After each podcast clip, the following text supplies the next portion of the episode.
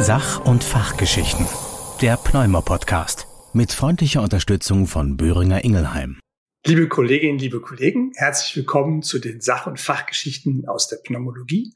Mein Name ist Justus Deseo, niedergelassener Internist und Lungenfacharzt in Köln. Und bei mir ist heute Dr. Gerhard Scheuch. Gerhard Scheuch ist Physiker und zwar spezialisiert auf die Aerosolphysik, also Aerosolphysiker. Hallo, herzlich willkommen, Herr Dr. Scheuch.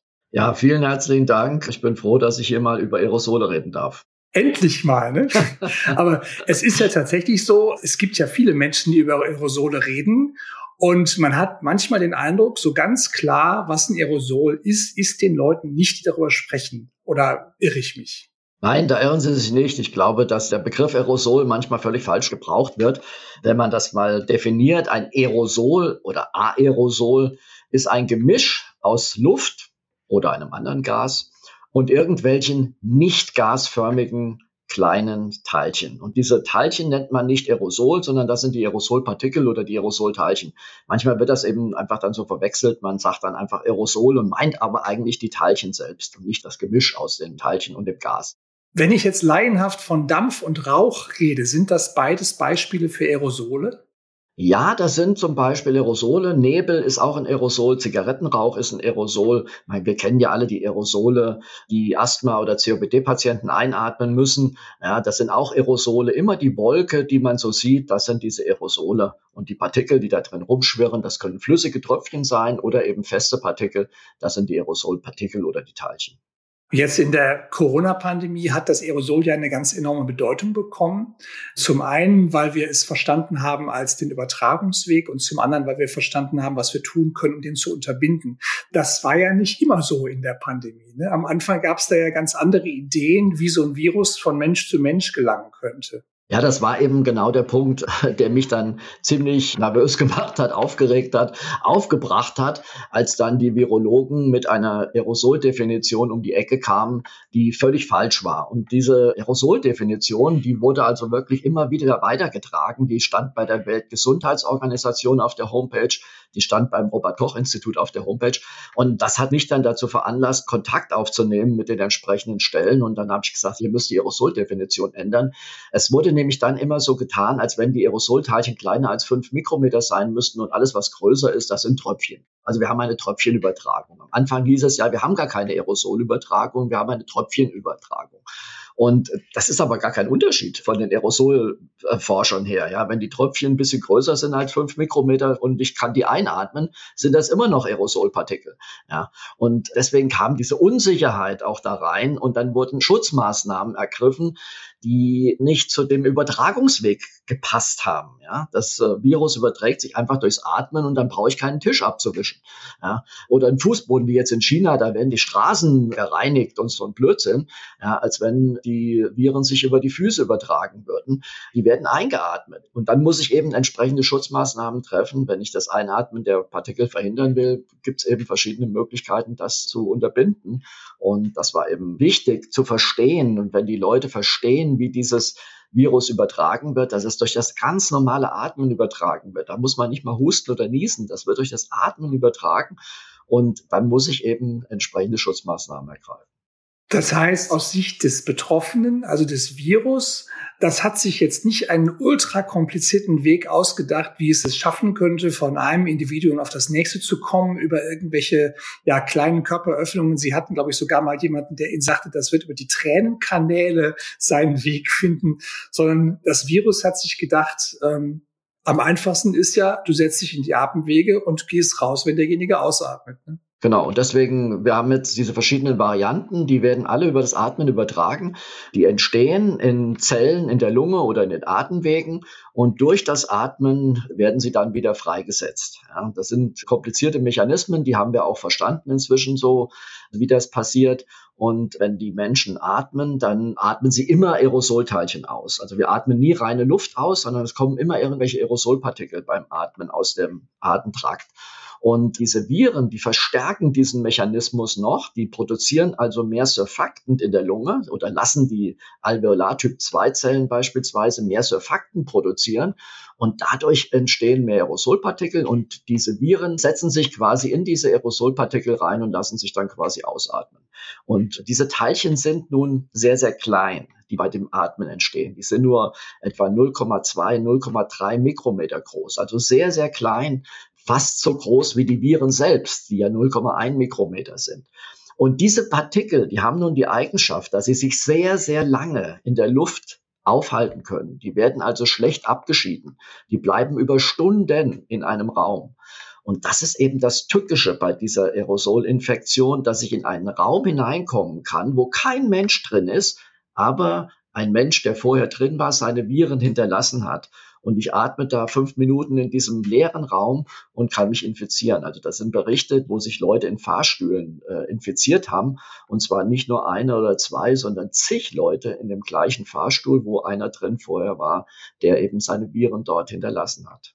Also wir erleben das in der Praxis tatsächlich. Wir haben natürlich eine Maskenpflicht und äh, wir sind bestrebt, dass die Menschen, die zu uns kommen, wirklich die kürzestmögliche Aufenthaltsdauer in unseren Räumen haben. Dadurch bedingt sind teilweise auch nur Einzelpersonen im Wartezimmer. Und es ist wirklich Alltag, dass die dann die Maske abnehmen, weil die sagen, ja, ich bin ja hier alleine. Und wenn ich sie richtig verstehe, ist genau das Quatsch. Ne?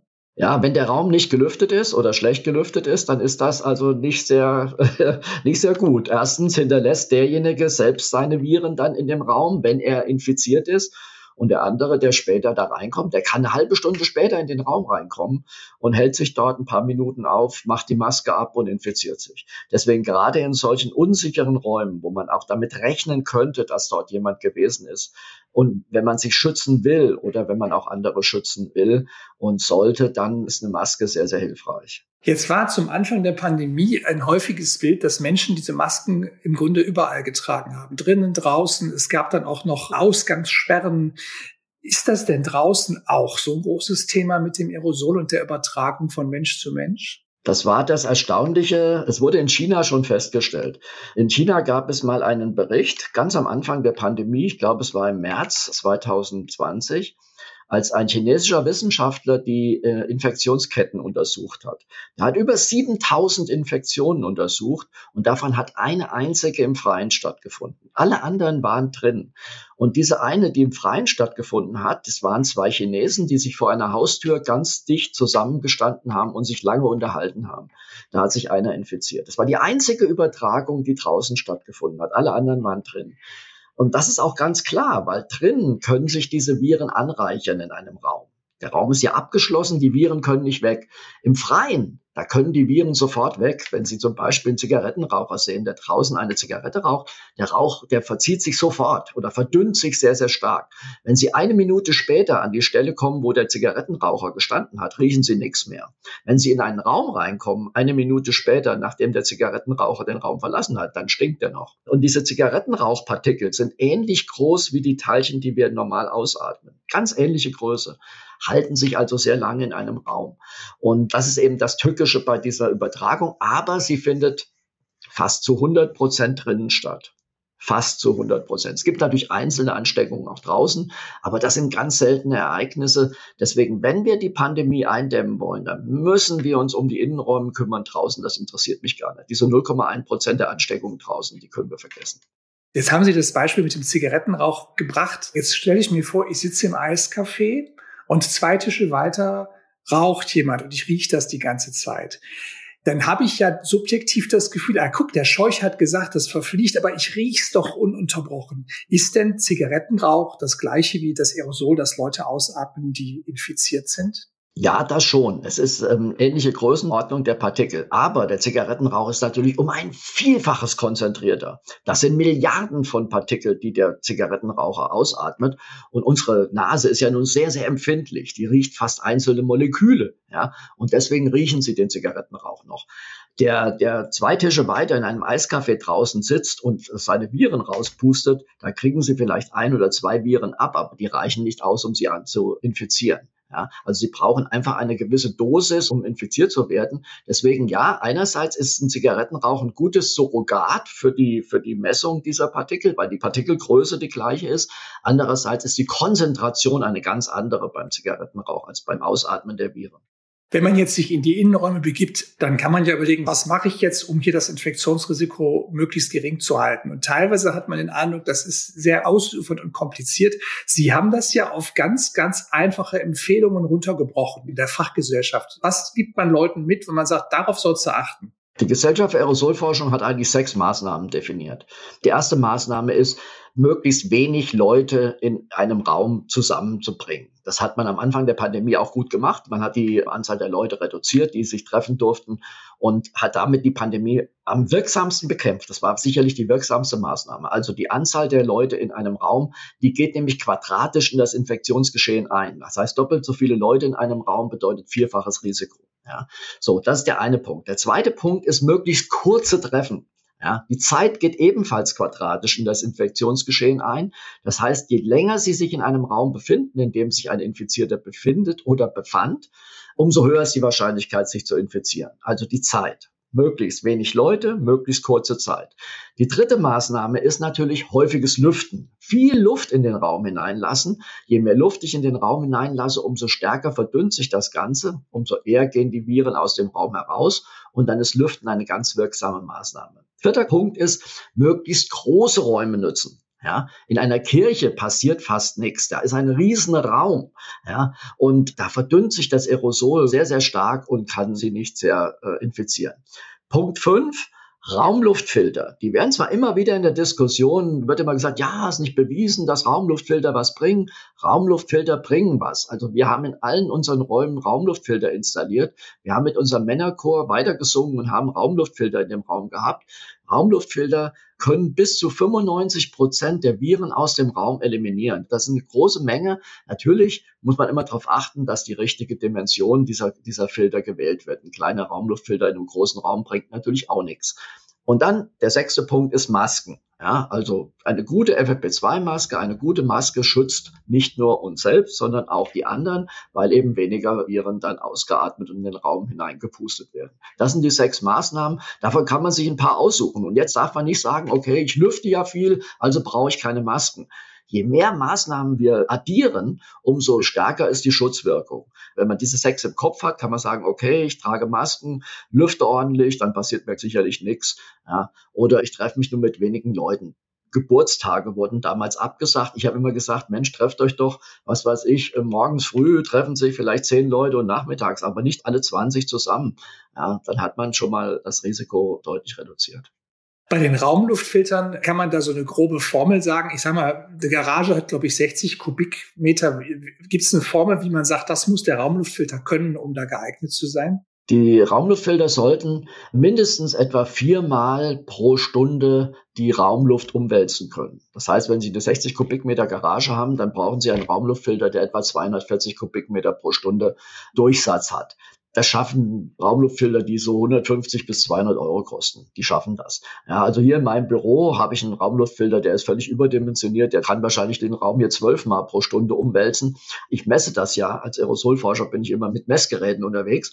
Also ich habe das hier in meinem Raum mal gemessen, wie schnell die Aerosolkonzentration hier runtergeht mit so einem Raumluftfilter. Also da fühle ich mich ziemlich sicher, wenn ich hier drin bin. Und wie gesagt, ich schütze damit ja auch die anderen, wenn ich infektiös wäre. Bei den Masken gibt's ja auch eine Evolution. Also ich erinnere mich noch an den Anfang der Pandemie, da, da wurden alle möglichen Stoffe verwendet. Da haben Leute auch privat gesagt, wir nähen jetzt Masken. Ich habe von Bekannten Masken bekommen, die wirklich sehr, sehr schön waren, in Handarbeit hergestellt. Dann kam allerdings auch ein Positionspapier, das sagte, na ja, ganz ehrlich, das sollte schon standardisiert sein, weil die Stoffe so unterschiedlich sein können, dass man nicht pauschal sagen kann, das nützt was. Heute sind wir einen Schritt weiter. Was bringen denn die Masken konkret? Also wichtig, genau der Punkt war, was Sie jetzt gesagt haben. Ich war am Anfang auch gegen Masken, muss ich ehrlich sagen, weil ich eben an diese Stoffmasken gedacht habe. Und diese Stoffmasken sind so variabel. Da gibt's welche, die schützen relativ gut, die halten also 70, 80 Prozent der Viren zurück. Die meisten Stoffe halten aber gar keine Viren zurück. Ja, und deswegen, die suggerieren dann eine Scheinsicherheit. Und dann denke ich, auch jetzt treffe ich mich doch wieder, ich habe ja eine Maske auf und schwupp hat man sich angesteckt. Dann habe ich aber selbst Messungen gemacht mit den FFP2-Masken, auch die chirurgischen Masken. Aber die meisten oder die genormten FFP2-Masken sind wirklich sehr, sehr gut. Die halten also so in der Regel zwischen 95 und 99 Prozent der Viren zurück. Wirklich der Viren zurück. Es wird immer wieder im Internet teilweise behauptet, ja, die schützen ja gegen Viren gar nicht. Doch. Aber sie müssen dann richtig getragen werden. Die müssen dann wirklich dicht am Gesicht ansitzen. Bei Ihnen ist das jetzt schon wieder etwas problematisch. Ja, mit Bart, da haben Sie immer Lücken drin. Ja, also bei mir wäre das schon besser. Ja, mir könnte die Maske sehr gut passen. Dann muss man immer die Leckage mit berücksichtigen. Es wird immer mal gesagt, ja, wenn man die Maske aufhat, hat man einen fast hundertprozentigen Schutz. Also ich Blödsinn. Die Luft geht hauptsächlich dann durch die Leckage und die wird dann ein- und ausgeatmet und dann verliert die Maske natürlich. Aber die schützt immer noch einen Teil. Also ein Teil hält sie immer noch zurück. Wir sagen heute in Räumen, wo Maskenpflicht herrscht, ist das Infektionsrisiko so um 25 bis 30 Prozent gesenkt. Das sind die realen Zahlen. Natürlich schützt die Maske, wenn sie richtig sitzt, den, der sie trägt, auch noch besser, wenn sie gut getragen wird. Aber man sieht ja oft, wie die Masken doch nicht so richtig getragen werden. Die werden so ans Gesicht aufgesetzt und haben überall Löcher und dann ist natürlich die Schutzwirkung viel geringer. Das heißt, ich muss darauf achten, wenn ich die Maske aufsetze, dass ich oben diesen Metallsteg wirklich der Nasenform anpasse, dass das geschlossen ums Gesicht liegt. Und ich kann gucken, wenn ich fester einatme, muss die Maske sich im Prinzip so ein bisschen in den Mund ziehen, dass ich weiß, die Luft geht auch durch die Maske. Und wenn ich ausatme, so forciert, muss man merken, da ist ein Widerstand. Ne? Genau, das ist ein guter Test. Da gucke ich auch immer, wenn die Leute rumlaufen und ich sehe, dass sie, wenn sie sprechen oder atmen, sich die Maske bewegt, dann weiß ich, oh, die sitzt relativ gut. Wenn sich da gar nichts tut und dann die Brille noch beschlägt, dann weiß man, ah, da geht die Luft irgendwo anders raus, aber nicht durch die Maske. Ja, genau. Jetzt sind ja die Menschen durchaus verschieden. Und Sie sagten schon, das Virus hat auch eine Eigenschaft, es vermehrt die Suffektenproduktion. Das heißt, jemand, der infiziert hat, hat mehr Aerosoltröpfchen, die er abgibt und hat dadurch eben auch die Möglichkeit, mehr Viruspartikel abzusondern. Ist das bei allen Menschen gleich oder gibt es da auch noch Unterschiede? Auch das ist eben nicht bei allen Menschen gleich. Wir haben durch Messungen, durch eine Studie festgestellt, dass etwa 15 Prozent der Infizierten zu sogenannten Superspreadern werden. Also 15 Prozent derjenigen, die sich infizieren, die atmen wirklich jede Menge Viren und Aerosolteilchen aus. Die anderen 85 Prozent atmen gar nicht viele Partikel aus. Das ist immer wieder die Beobachtung, die wir ja alle bestimmt im Bekanntenkreis mal gemacht haben. Der Ehemann oder die Ehefrau war infiziert, aber die restliche Familie war gesund, obwohl sie zusammengelebt haben. Das sind Berichte, die immer wieder auftauchen. Es gibt also sehr viel mehr Menschen, die gar niemanden anstecken, obwohl sie infiziert sind, als Anstecker. In einer riesigen indischen Studie ist festgestellt worden, acht Prozent der Infizierten sind für 60 Prozent aller Infektionen zuständig. Ja, also es gibt wenige Leute, die stecken sehr viele an, weil sie eben Superspreader werden. Andere stecken niemand an. Warum das so ist, wissen wir nicht. Wissen wir tatsächlich nicht. Das muss in Zukunft mal durch Untersuchungen festgestellt werden. Ist das eine genetische Komponente? Liegt das an dem Ort, wo die Viren eingreifen? Wir wissen es einfach nicht. Gibt es noch einen Unterschied zwischen Kindern und Erwachsenen? Ja, gibt es auch. Gerade ist eine neue Studie fertig geworden, die wir gemacht haben. Kinder atmen sehr, sehr viel weniger Viren aus als Erwachsene. Und wir haben bei den Kindern bisher noch keinen einzigen Superspreader gefunden, obwohl wir mehrere hundert Kinder inzwischen untersucht haben. Also während wir bei den Erwachsenen etwa 15 Prozent Superspreader gefunden haben, wenn sie mit Corona infiziert waren, haben wir bei den Kindern bis jetzt noch kein Kind gefunden als Superspreader. Das heißt, es scheint dann auch in der Schule eher die Lehrer die Kinder anzustecken als umgekehrt. Ja, also Kinder sind zwar auch infektiös, wenn sie lang genug mit ihren Eltern oder mit ihren Geschwistern oder so zusammen sind. Wenn die Zeit lang ist, dann reichen die wenigen ausgeatmeten Viren wahrscheinlich auch aus, um zu infizieren. Aber Superspreader haben wir noch kein einziges Kind gefunden. Ob es gar keine gibt, wissen wir natürlich nicht, aber bisher bei den Untersuchungen ist noch keins gefunden worden. Das heißt, in der Schule ist essentiell, dass gut gelüftet wird und vor allem, dass die erwachsenen Leute mit Maske. Also wenn man Masken tragen will in den Schulen, was ich für problematisch halte, weil ich merke auch bei Maskenträgern, dass die Akustik natürlich auch gestört. Wenn man Masken tragt, dann würde ich eher empfehlen, dass die Lehrer Masken tragen sollen, aber insbesondere auch im Lehrerzimmer. Aber die Schüler, das ist weniger kritisch. Jetzt habe ich an den Aerosolforscher noch eine ganz andere Frage. Ich habe viele Patienten, die sagen mir, ja, ich fahre so gerne an die See, die Luft tut mir so gut, weil da ja so ein gesundes Aerosol ist. Ist da was dran? Stimmt. also, dass die Leute das glauben, ja, aber physikalisch. es ist nicht nur Glauben. Also mein Kollege äh, David Edwards von der Harvard-Universität in Boston hat gerade eine Studie gemacht und hat gezeigt, ja, tatsächlich, wenn man Kochsalz Aerosol einatmet, vermindert sich die Ausatmung der Aerosole. Also von daher ist Seeluft gesund. Man steckt andere weniger an, man hat mehr Schleimproduktion, man atmet dann die schlechteren Partikel eben stärker aus. Und es ist halt wirklich tatsächlich nachgewiesen, dass diese Kochsalzaerosole gesundheitsförderlich sind und auch gerade bei dieser Ansteckung. Also der David ist auf die Idee gekommen und hat dann gemerkt, dass an den Küsten in den USA weniger Infektionen waren pro Einwohner als im Landesinnern.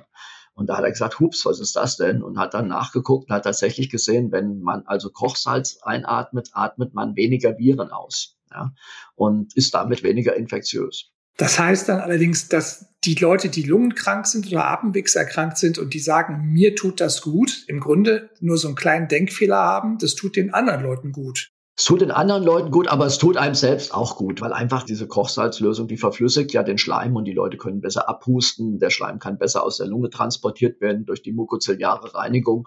Und deswegen tut es auch ihnen gut, aber es tut auch dem anderen gut. Das ist interessant. Das heißt also auch, wenn jemand sagt, ich bin erkältet, ich möchte jetzt einen Vernebler benutzen, dann kann man dazu ruhig raten, Kochsalzlösung zu vernebeln, weil der damit das Ansteckungsrisiko für andere reduziert in der Zeit. Richtig. Gerade in der Klinik ist das vielleicht gar nicht uninteressant, dass man den Leuten zum einen hilft, ja, der Mukus wird eben besser raustransportiert aus der Lunge und es werden weniger Partikel in den Raum abgegeben. Also von daher, ja, kann ich nur unterstützen. Also da gibt es also zwei Studien inzwischen zu, die beide das Gleiche zeigen. Kochsalz, Einatmungen reduziert die Menge an Partikeln, die man ausatmet. Auch bei Superspreadern. Wir haben sogar Superspreader untersucht. Das ist ja dann wirklich ein guter Tipp noch, ne? wenn jemand akut erkrankt ist und fragt, was kann ich tun?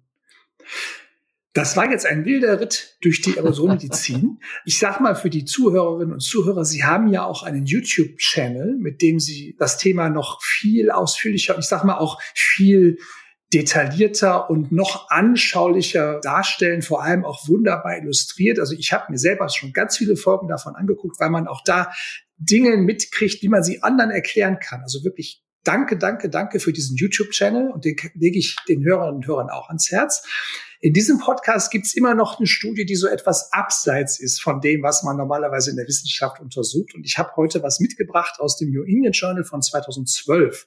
Da hat ein Dr. Messerly von der Columbia University in New York eine Untersuchung durchgeführt. Und zwar hat er geschaut, wie sich denn der Schokoladenkonsum die Gehirnleistung und die Häufigkeit von Nobelpreisträgern in verschiedenen Ländern zueinander verhalten. Und er hat also Folgendes gemacht. Er hat eine Wikipedia-Suche gemacht mit den ganzen Nobelpreisträgern und hat dann auch geschaut, aus welchen Ländern kamen die und hat sich dann den Schokoladenkonsum pro Kopf angeguckt. Da gibt's verschiedene Quellen. Schoko Swiss als Beispiel, Theo Broma Kakao als Beispiel. Also es gibt verschiedene Datenbanken, die den Pro-Kopf-Verbrauch von Schokolade sehr genau erfassen.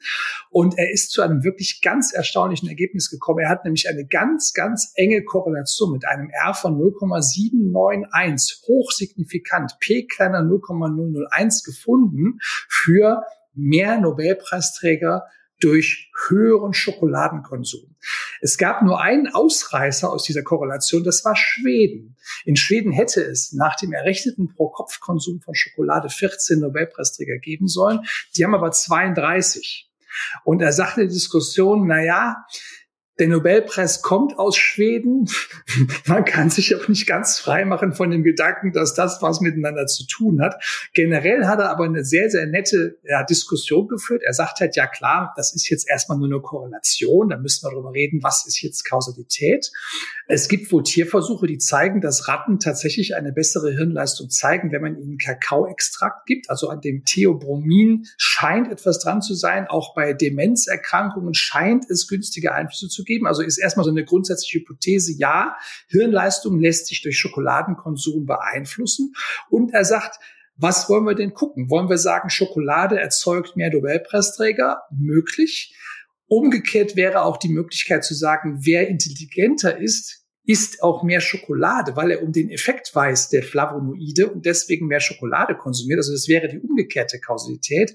Oder es gibt andere Ursachen, zum Beispiel sozioökonomische Faktoren in den Ländern oder die geologische, geografische Lage. Er sagt dann aber in seiner Diskussion auch, naja, die ist wirklich fast linear, wenn man Schweden rausnimmt, die Korrelation. Das erklärt sich nicht so ganz über den sozioökonomischen Status, weil da eben Länder wie die Schweiz, Länder wie die USA drin sind, die sich gar nicht so sehr unterscheiden. Was er auch ganz nett sagt in seinen Limitationen der Studie ist, er kennt nicht den konkreten Konsum der einzelnen Nobelpreisträger. Also ob da Leute bei sind, die nie im Leben ein Stück Schokolade gegessen haben, weiß er nicht. Und er sagt, es gibt auch einen klaren Interessenskonflikt, weil er selber täglich Schokolade isst. also finde ich ganz, ganz nett gemacht für so eine Arbeit, die im New England Journal tatsächlich publiziert wurde. Wie ist denn Ihr erster Eindruck, wenn Sie sowas hören? Super. Also ich esse ausgesprochen gern Schokolade. Also ich bin auf dem guten Weg, äh, Nobelpreis zu bekommen. Also bestimmt.